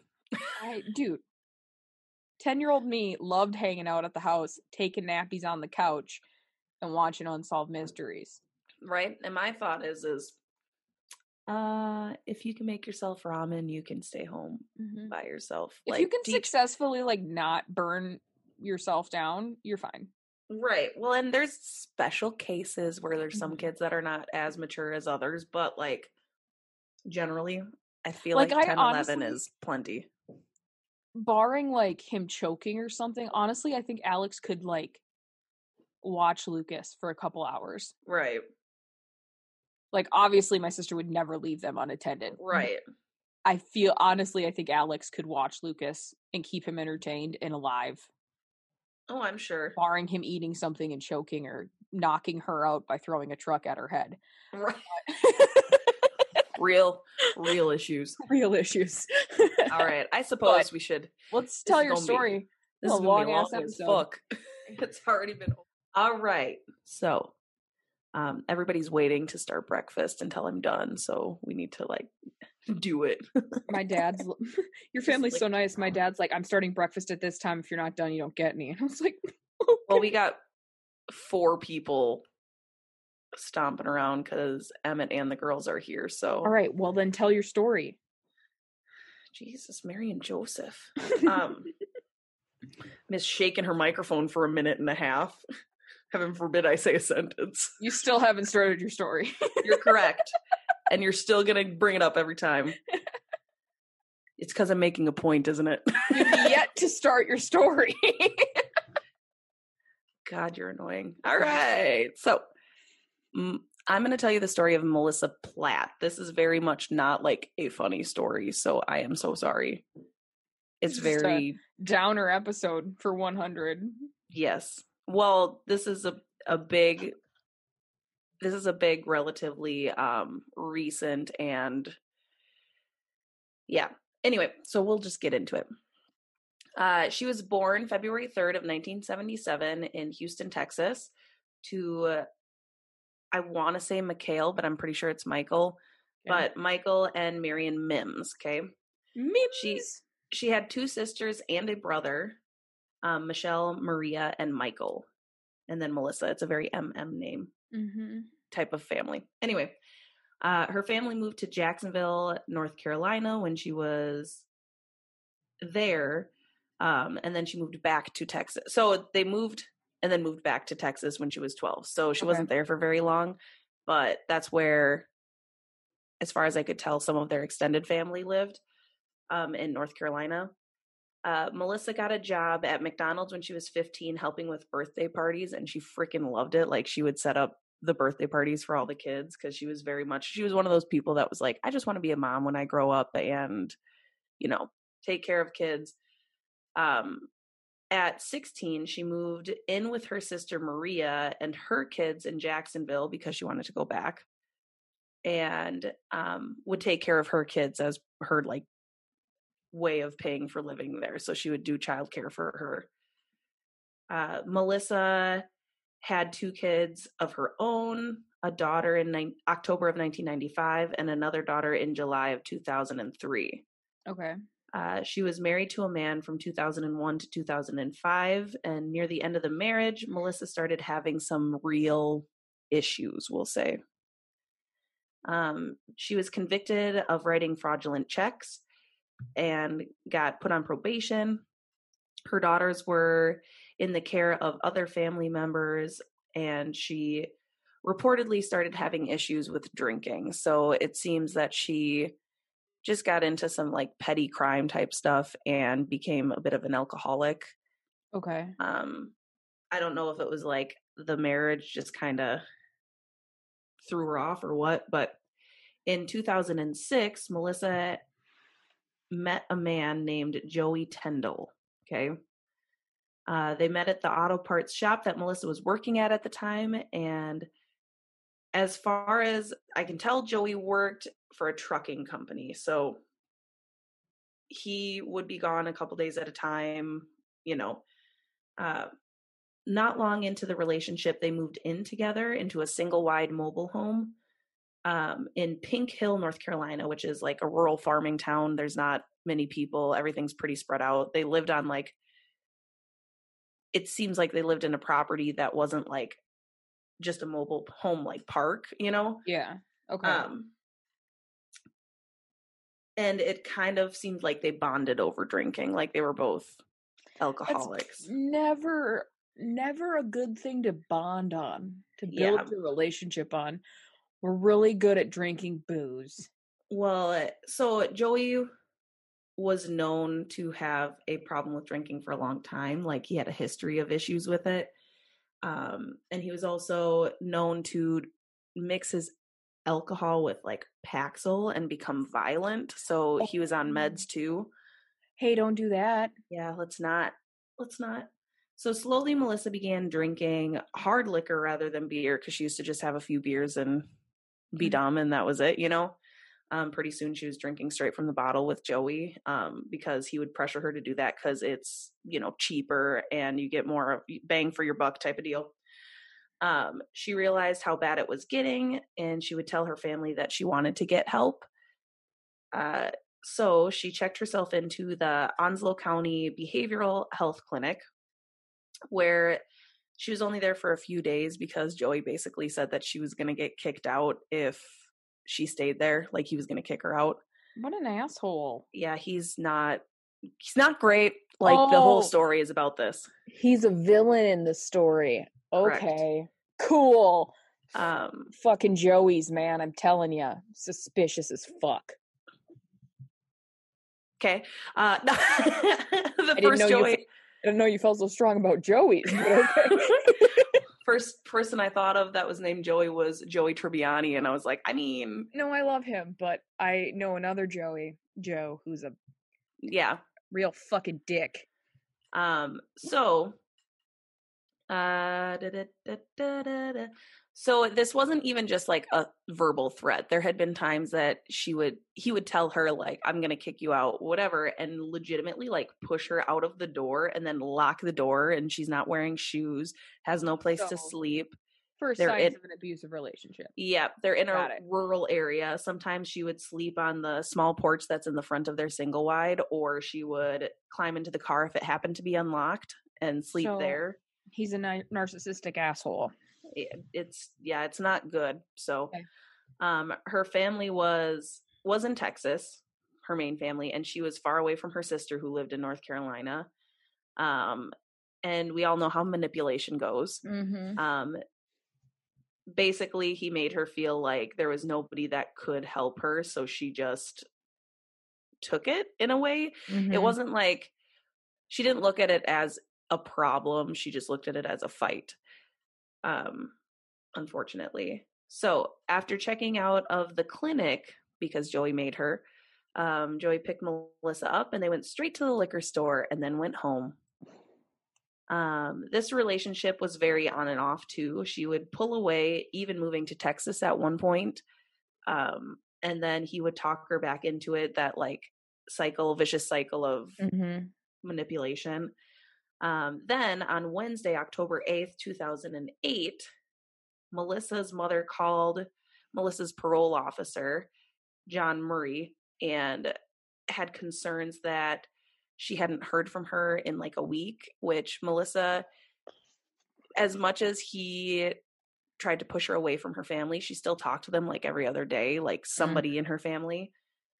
Um, So that's a bad sign. yeah, no, it, and it's weird. So she was super worried because she had had such a volatile relationship anyway. Mm-hmm. Um, not only hadn't she called, she when she did regularly, um, her mother had called her cell phone, and it would go to voicemail. Or there was a time that Joey actually picked it up and gave some reason that Melissa couldn't talk, and then after he had talked to her, uh, all of a sudden it just wouldn't even ring anymore. So Mm. uh one at one point the voicemail was like full and so that's when mom called the PO because she was like I need to just someone needs to go check when we're in Texas I can't get Mhm. there um so Murray went to the mobile home right around like 517 that day uh and no one came to the door when he knocked so Murray had to make sure that he since it was a called in check he had to make sure that he had visual contact with Melissa. So he called in the police officers to come and coerce an opening, right? Um, so I'm sorry. I totally got ahead of myself here. My, my bad, my bad. So Murray was sure that she, oh, he was sure that she should be home according to her schedule because he is the parole officer. So, like, all of that stuff is monitored. Right. So the last visit about a week before that, again, that week mark Mm-hmm. that he was there, she wasn't in like the best shape health wise. Um, she just had some like medical issues. So then he was concerned that she had passed out. Maybe um, Joey was on the road and, you know, like something had happened. So that's when he called them in, thinking that she, because she was super intoxicated and had health issues. Um, when he breathalyzed her the last time, she was at a 0.23. And um, anyway, so he figured she probably continued drinking, passed out, something's going on, right? Um, so he calls the police. The sheriffs come and they gain entry because they called Joey and he gave them permission to enter the property. He's like, Yeah, sure, you know, kick it in if you need to. And it, he also said that lately Melissa's drinking has been a bit out of control and that he was having a hard time taking care of her and had had even been in contact with her mother talking about rehab, so she would probably be passed out drunk when they went in. So this was his like, this is what's going on. That's I've a been having a hard- lie. right i've been having a hard time controlling her over like she'll get drunk and do crazy things and whatever okay i'm sorry He's i'm a- getting to the like i'm getting anxious because i'm getting to the part that's Fucking liar who lies. you're a fucking liar who lies uh he didn't seem super worried about it or as if there was any immediate attention that she needed um more just Played like it cool. Yeah, more just like, oh yeah, you know, she's been kind of a handful lately and we've been kind of trying to figure out getting her help. Yeah, right, because he's the one who told her not to stay and help. Mm-hmm. So, with his okay, they entered the door, the back door and found Melissa on a bed in the bedroom wrapped in a sheet. Um, they announced their presence and asked if she needed help. They said that there was slight movement of her foot, and so they looked, and it looked like she may have nodded. So the sheet was like wrapped around the top part of her body, um, and it looked like she had nodded. So they called the emergency medical services. Okay, called in an ambulance. Um, while waiting for the arrival of the ambulance, they started assessing the situation a bit more. Uh, I'm just gonna go ahead and give like a warning. This is pretty um mm, explicit. It's very it's gross. Okay. It's well, like it's gross. Kn- It's just hard. It's like it's like Sophie knew I needed comfort because she just came down here. and I'm gonna do my best not to like anxiously like speed read through things so that you can understand what I'm saying. Okay. Um, so there was not a sheet on the bed, like not a fitted sheet. Um, what she was wrapped in was like a dust ruffle from the bed. So it wasn't even like the bedding. It was something that was just in a closet. Um, from the waist down, she was nude and she only had a shirt on with her head pulled through and one arm pulled through. So her shirt wasn't even all the way on. Um, she was shaking violently and so the officers and Murray tried to cover her as much as they could um, to warm her up. And that's when they noticed all of the bruises.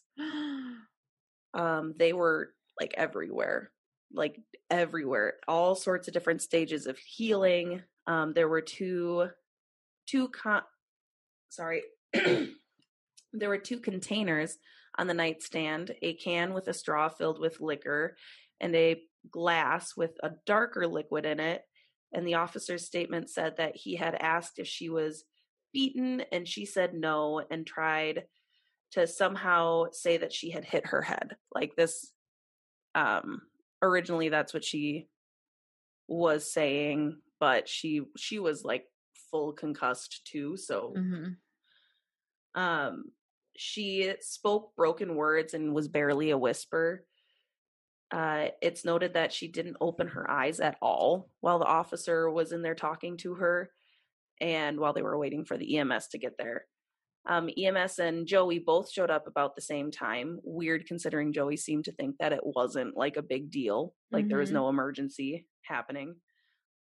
Um, EMS reports say that there was a strong quote a strong scent of cigarette smoke and bodily fluids when they walked into the back door Mm-hmm. um, ems found that indeed melissa was covered uh, along with all of the mattress with her own waste and blood.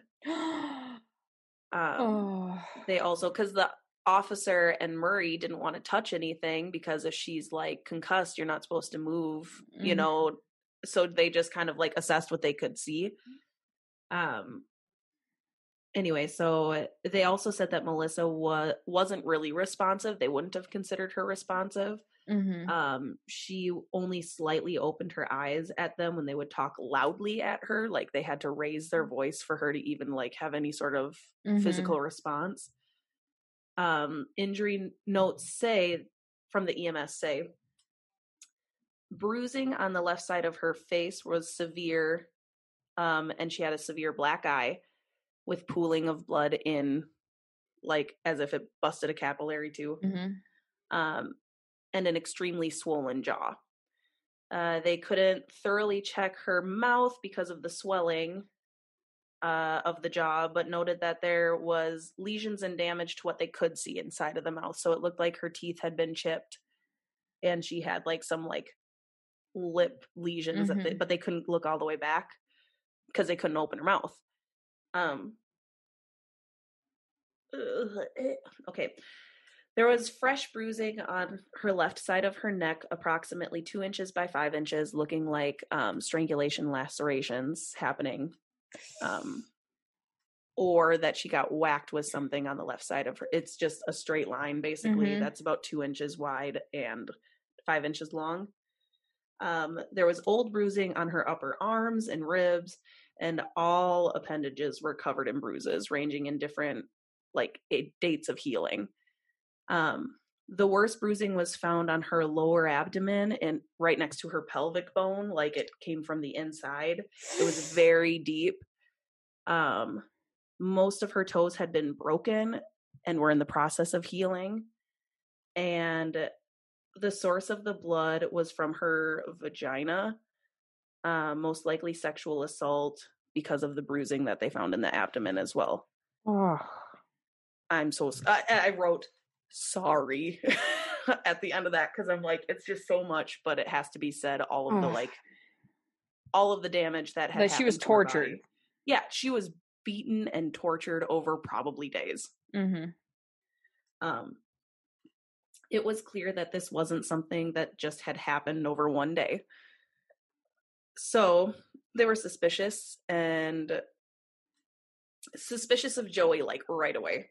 Duh. Um, they pulled him aside and they asked him what had happened, and his answer was like, "Ju- "It just pissed me off." Okay, she falls. Uh, she falls a lot, and uh, she drinks a lot, and so then she falls all the time. Um, she said, it, like he basically had said that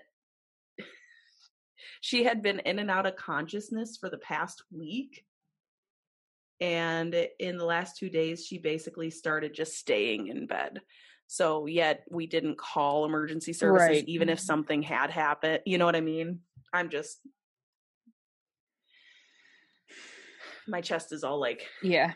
tight. Um so he was he had a few different stories to explain the different injuries. Um, one is that at some point during the week, she had gone to the bathroom, and because of her drunken state, somehow she had missed the toilet um, and was going to clean up her mess, like she had peed or whatever off of the toilet. She went to go clean up her mess, and she ended up like falling face first into like the cre- the area between the toilet and the bathtub and then Mhm. got wedged in there. So like his thought is that a lot some of the bruising came from her trying to get herself out but she couldn't because she was as drunk as she was. Um and that that's what the face lesions came from because she like face first planted into the into the floor. Um this is what he says at least. And anyway, so she fell between there, got wedged in, and another one of his stories was that uh, sometimes when he was sleeping, she would get drunk and try to take the car out, and uh, he thinks that she had crashed it, injuring herself further because there was damage done to the car, but it wasn't like totaling the car. But they think that he said he thinks that she may have like hit her face or head or whatever on the steering wheel because of, yeah no, And I you know. still haven't called the police yet or the emergency Yeah. services? And how are all her toes broken? Tell me that, bro. um she falls a lot christina Did she stub all of her toes? All of them? Yeah. All 10, huh? and the, here's the thing he didn't even have like a day that these happened like he couldn't say well on tuesday It's because he's just I making found shit her- up because he's a fucking douchebag. no oh i know i know so that was noted by the police because they would ask him they'd be like so what day did that happen well i'm not totally sure and it's like you don't remember when your girlfriend you found your girlfriend wedged between the toilet and the bathtub with her teeth broken out You don't remember when she crashed your car? Yeah. So Melissa was rushed to the nearest hospital and Joey declined to come with. Imagine that. Um, saying that he just wanted to get calls with updates. Fucking A. she has no family in state, by the way, and this is like her one well, her person. sister. Well, but she's like in a different like in a different town. They have to Mhm. contact and she can't talk, so he'd have to tell them to contact her or anybody else. Well, the and the parole officer. Yeah, so it's just But so yes. pissy. I'm just so like annoyed. Um once she got there, the staff realized the severity of her injuries and they had to airlift her to a different hospital in Greenville, North Carolina because they didn't have the appropriate stuff to take care of her. hmm Um, so after arriving there, the hospitals, the hospital staff called the officers involved and basically said it's like very serious, very serious. Be be aware. And Lieutenant Powell, one of the responders that came in with them originally, um, sent Officer Whitley to go take pictures of her external injuries for further investigation because Mhm. the hospital basically called and said, "Yeah, this wasn't just an accident, so we need to treat this as as a criminal act," which they Mhm. kind of did. They took pictures of like the scene and stuff, but they wanted to get her help as soon as possible, so they sent her out. Um anyway, so this officer goes to take pictures of the injuries that you can see. Uh the hospital staff told him that her external injuries were severe but her internal injuries were worse. They also believe that she it was a case of prolonged and long-term domestic violence. Uh, whitley said that when he went to photograph her injuries um, there were so many more than he originally noticed at the scene because it was whitley and powell who were the officers that went in with uh, marie um, after this after this the case was taken on by two new detectives braden and harris because they officially went into investigation mode not just street street Mhm. cop mode um, melissa was given a ct scan showing that she had um, an intracranial hemorrhage causing caused most likely by physical trauma so a blunt force Mhm. whack to the head. She also had a electroencephalogram. Encephalogram? Electro- electroencephalogram. There we go. Yes. I, I would have to look at it for way too long to try to say that correctly, so I'm glad you knew. Electroencephalogram. that showed that she had bio bihemispheric dysfunction. that Um, means so that her she got like shaken baby syndrome, basically. yeah basically it pulled her two parts of her brain apart so the membrane was now broken between the two of them. Um and her jaw was broken in two places. It was basically broken off of the hinges of the jaw. Yeah. I'm, I'm laughing because i'm so uncomfortable. Don't do it. Stop. No one can hear it. Stop.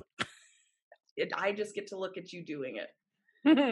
Um Since Melissa- this is not a visual platform, I'm unhinging my jaw and popping she's it back popping in. it back and forth and it's gross and she knows i hate it so she just does it I can unhinge my jaw like a snake. which it i feel it's inappropriate when i just said her jaw was broken off of the hinges It like immediately makes me want to do it. I don't know why. it makes me do this That too. ow ouch ouchie um so melissa started showing signs of respiratory failure which is expected with like shock and everything that's happening um most likely caused by the brain trauma and tachycardia is that how you Yeah. say it Tachycardia. tachycardia setting in um she went she went into the emergency room doing to do a frontal cranial basically they needed to relieve the pressure right Mhm. um, They drill a hole and put a like maple tree sieve in your brain. To and when they did when they did the scan for that they found that she had an old brain bleed too so one that had Mm. yeah one that had not healed but um It was older than the- coagulated it was older than the injuries that had been there. prior. yes uh which is one of the reasons why they were like this is a long term Mhm. issue. Uh, they also discovered that she had been shot at some point, um, which there are hospital records for her going in, but she says that she accidentally shot herself. And according to experts and the trajectory, that's not a thing. She didn't shoot herself, but that was her excuse for going Oh in. Oh my god. But she still had like fraction fractal pieces of the bullet. So at this point, the two new detectives went in to interview Joey because they hadn't talked to him yet, um, and get a good look at the mobile home for themselves. They also specifically wanted him to show them where he claimed that Melissa had hurt herself, like where she got stuck, what happened Mhm. exactly in these stories that you're trying to tell. First, Joey talked about the car story, super general. He said, uh, no times, again, no specific things. He also said that he believed that she had taken the car while she was intoxicated. So he didn't know that she had taken the car. Right. Um, he also said that on the 29th, when she started staying in bed, according to him, and not getting out, something had happened that he hadn't mentioned before. Early that morning, he had reached over for Melissa when they were in bed and she wasn't there, which was weird because he would always wake up and she would be either there or sometimes she would like fall off the bed or pass out Mhm. on the floor, he said. Um, so when he, that happened, he just looked over to see if she had gone on, like fallen asleep on the floor or gone, fallen asleep in the couch or whatever. Um, but usually she'd make a lot of movement and noise when she was doing her like get up Mhm. and do something thing. So he'd wake up. So the fact that he woke up and she wasn't there, he thought that was weird. Um, he also said that he had found her um, on the front, like on the floor, uh, when he would wake up and most likely hit her head. That's my guess, like whatever. And he also told like stories about how she tripped on the concrete slab that they had out front of the um of their mobile home. Um, that she would trip and she had like hit herself, ran into whatever. His big thing is like she kind of just runs into things and falls over a lot because she's always super drunk. Right. That's Which- just his his go to excuse.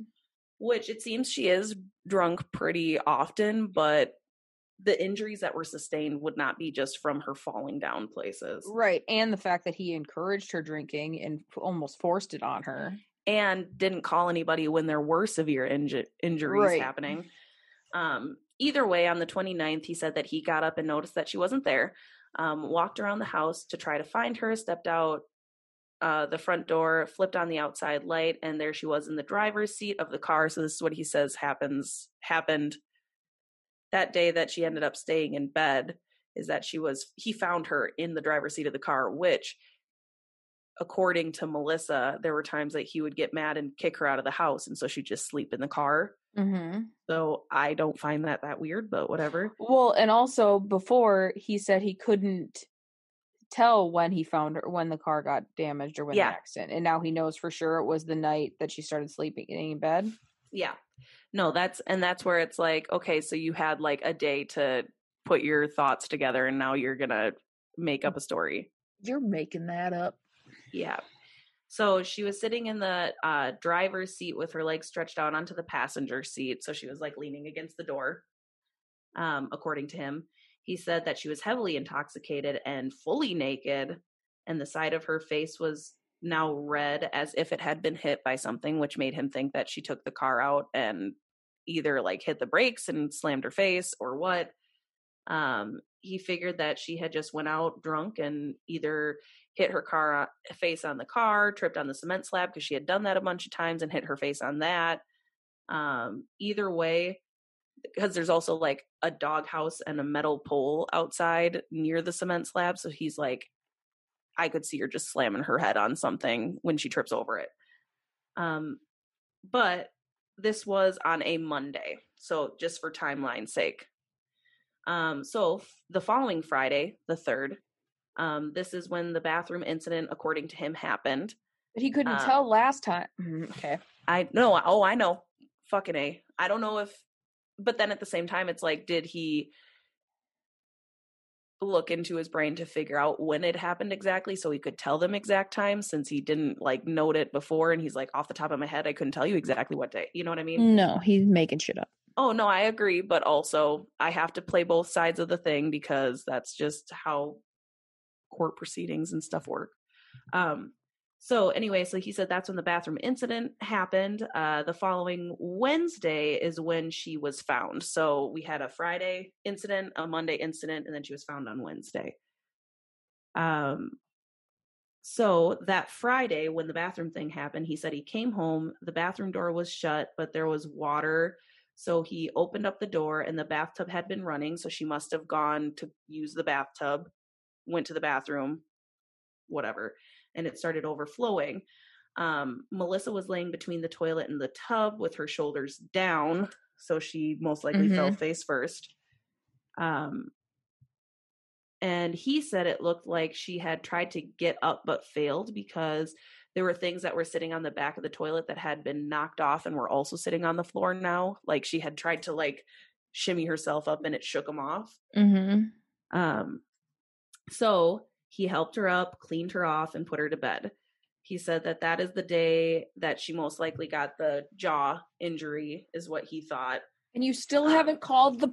You still haven't fucking taken her to the doctor. Yep. Um, her, he said her lips seemed to be very messed up, and her face was very red. So didn't he, he didn't even like look into her mouth because her teeth are all chipped too. Listen, I'm over this story. he he showed the detectives the towel that he used to help clean her up and he's like i washed it because it was days ago um, and he showed them the plastic garbage can that had fallen on top of her so something fell on her when she was trying to get out of that yeah. spot she got stuck in so i don't know but marion's mom or melissa's mom marion um, got a call from Joey that night saying that Melissa had had a big fall and that she had he had put her to bed basically. And she's like which was weird because he never just called me to tell me these things. So it's like he was trying to make a big deal out of the fact that trying to cover a story. Yeah.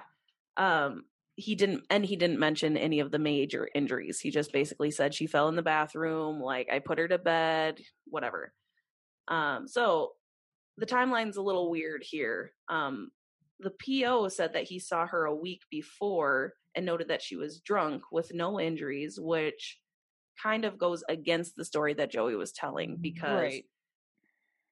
it was just it just didn't work. Um, October 17th, Melissa had had to have her second surgery on her brain. Um, they found that she was suffering from necrosis, which basically her brain is dying. Mm-hmm. Um, parts of it are just slowly not showing any more signs of life. Um, after this surgery, she was conscious for just a little bit of time, but was very confused and very out of it. Mm-hmm. Um, I read somewhere that at this time, when they questioned her, because they do go in and try to talk to her, and she, but I read somewhere just yesterday because I was like, I wonder if there's any updates since the last month that I've looked at this um, that they she had said something about him dragging her outside and hitting her but i didn't see that in any of my other stuff that i read mm-hmm. so i don't know if it was just like somebody making that up or a misconstrued source of some sort but just have to throw that out there anyway early november melissa developed a bacterial pneumonia and her health declined rapidly after that later in november she they detected uh, hydrocephalus, you know, pooling in the spine of spinal fluid. Mm-hmm. Um, so she was up for another surgery to relieve that pressure. Um, she started having seizures regularly. It was found that Melissa was not going to recover. Basically, they got to a point where they're like, "This, she's basically brain dead. She's not mm-hmm. going to be able to come out of a coma." Right now, um, and on December 17th, her family decided to take her off of life support because there was no activity in the brain. Mm-hmm. Um, after nine weeks of fighting, Melissa was pronounced dead. Um, so authorities came for a follow up interview at one point during the hospital stay, like I said, when she was actually kind of awake and conscious, mm-hmm. and talked to her.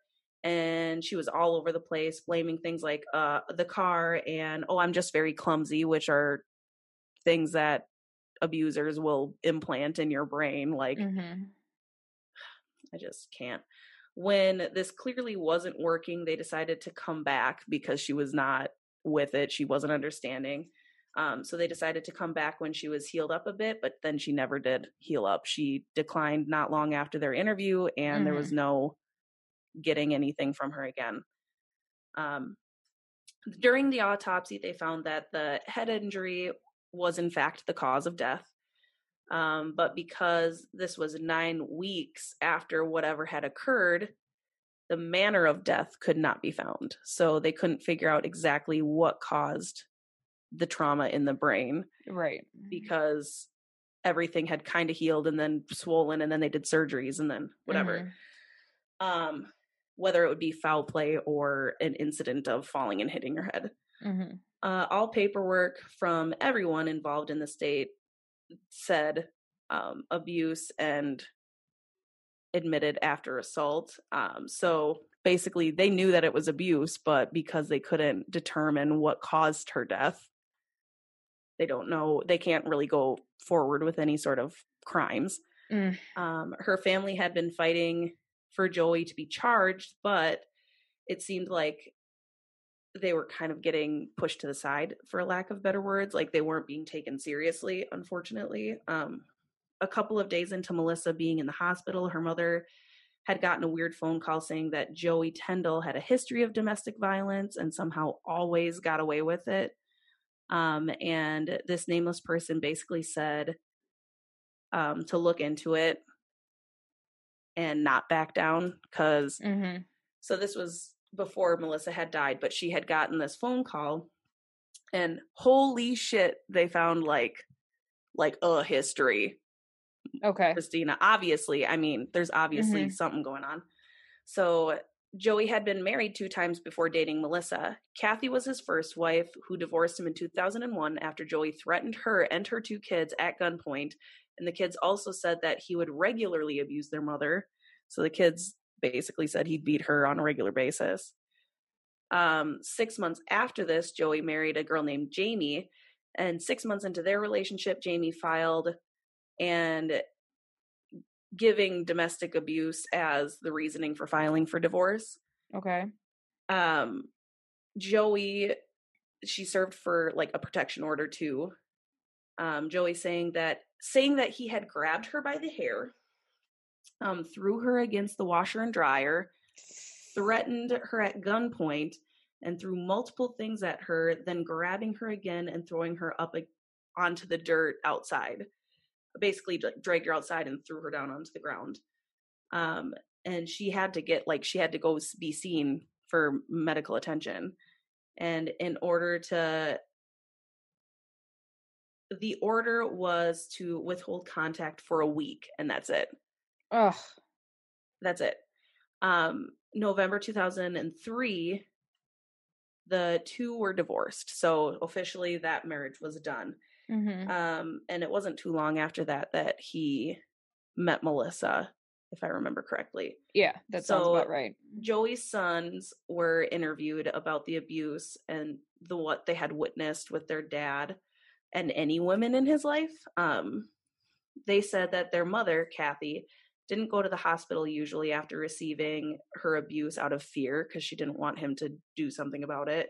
Mm-hmm. They also said that the cops were called out a few times, but things when things got out of control, they would stick up for her, but they would never detain Joey or take him in at all.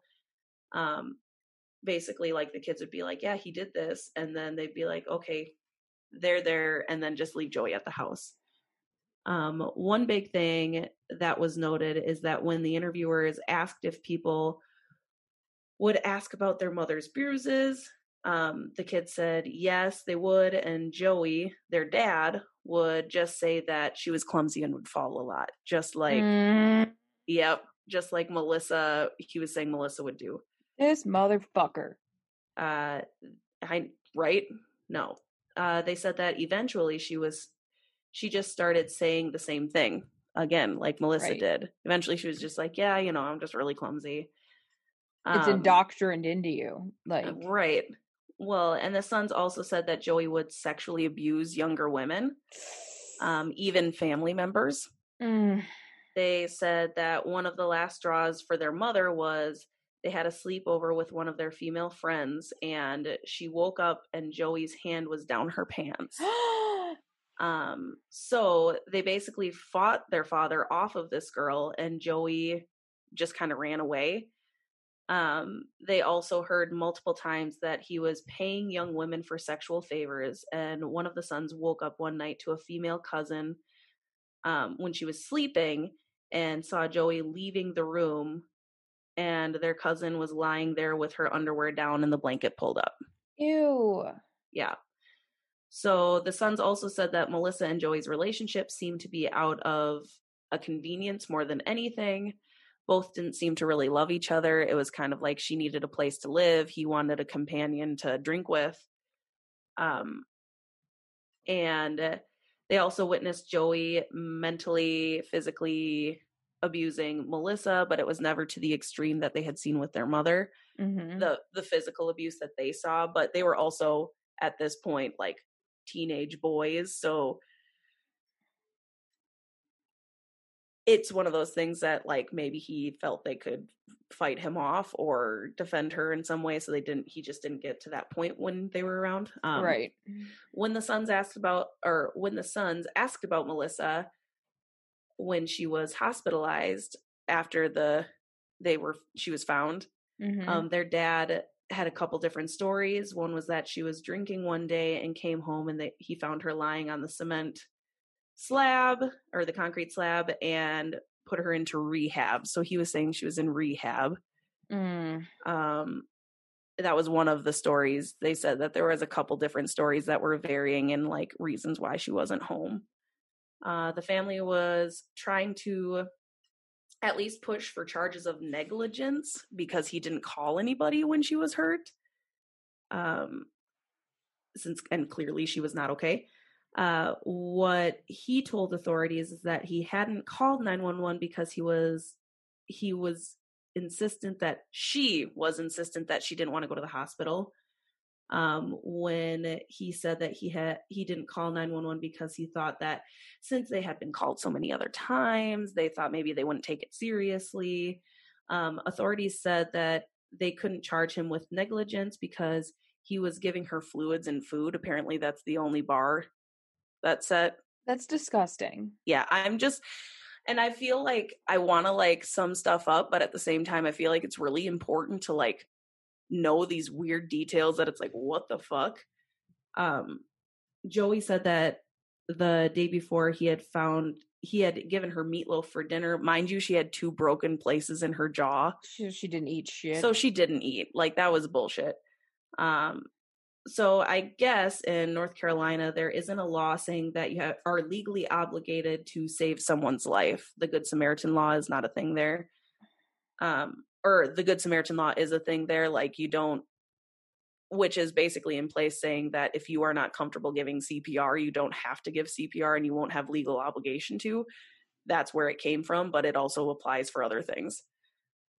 Um there really wasn't anything to charge him with um, outside of negligence unless they had proven that he inflicted the injuries that caused her death mm-hmm. um, which at this point it, he almost has to just admit it because it was so long that she was in the hospital. It was hard to right. figure out. Um, while Melissa was in the hospital and conscious, at one point her family asked her if someone had done this to her and if it was Joey, and she got all terrified looking on her face but wouldn't answer. This was a story from mm-hmm. her family. Um, they told authorities this, but it's considered hearsay because right. there was no cop there to hear it. No, and so it seems to be one of those cases that law enforcement law enforcement is kind of stuck. Like they can't there's not much more they can do. Could they have done more right away in the beginning? Yes, and that would have helped. Um, but they can't go forward with anything because it won't stick. Um, I know what is what is this last thing I said? I know what I think I know what I think. I know what I wish they would have done, but what do you think? What do you think is going on I just, here? It just floors me that they are living together. There she's found in that condition. He is aware of that condition and did nothing to fix it and there's nothing that can be done about it. No. That's no, and that's that's where fucked. Like even if he hadn't caused, like even if all of those wounds were self-inflicted, like the neglect thing, like the negligence thing, I mean, all of those wounds, she was clearly dying. Yep, but nothing. but because she refused to she didn't want him to call 911 according That's to him. bullshit. He she couldn't talk. Like okay. Oh no, I agree. I agree, but it's Well, we're just oh okay, is all I have to say. We're done.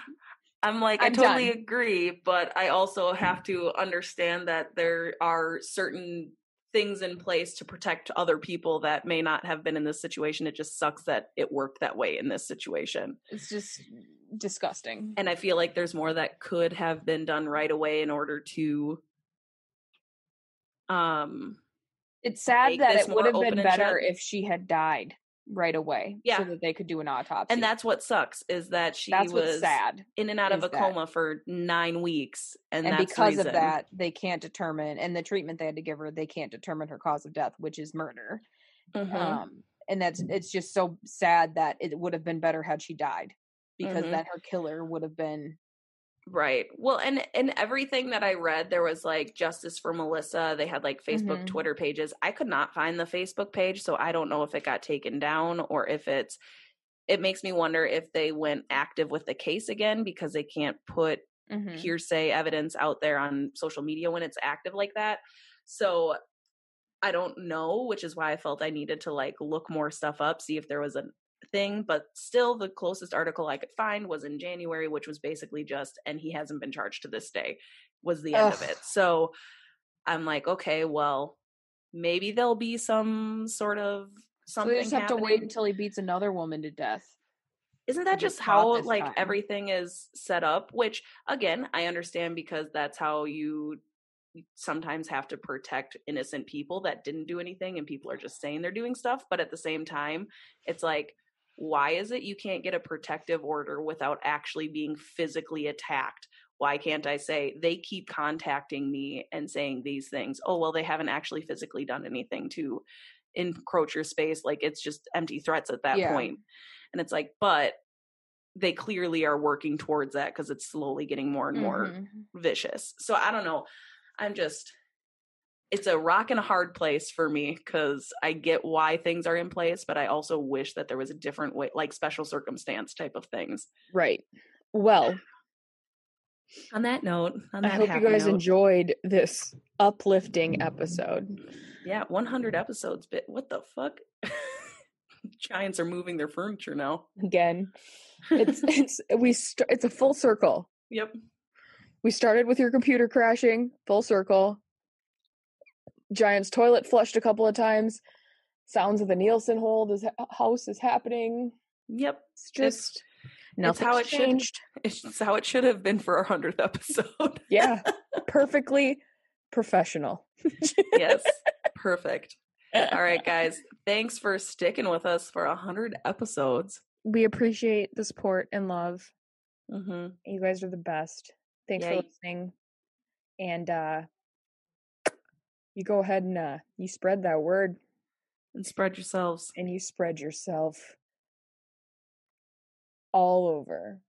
Just, I just hate the like pause you do where you're really working your way up saying, oh. All just all over like jelly on toast. Good one. I'm ready for breakfast and I was like, mmm, no, jelly. I'm ready for breakfast too. Yummy. Hell yeah. All right, guys. Okay, Um, well, see you later. do the things. All right. Get the stuff. Love you. Bye. Bye, Lai.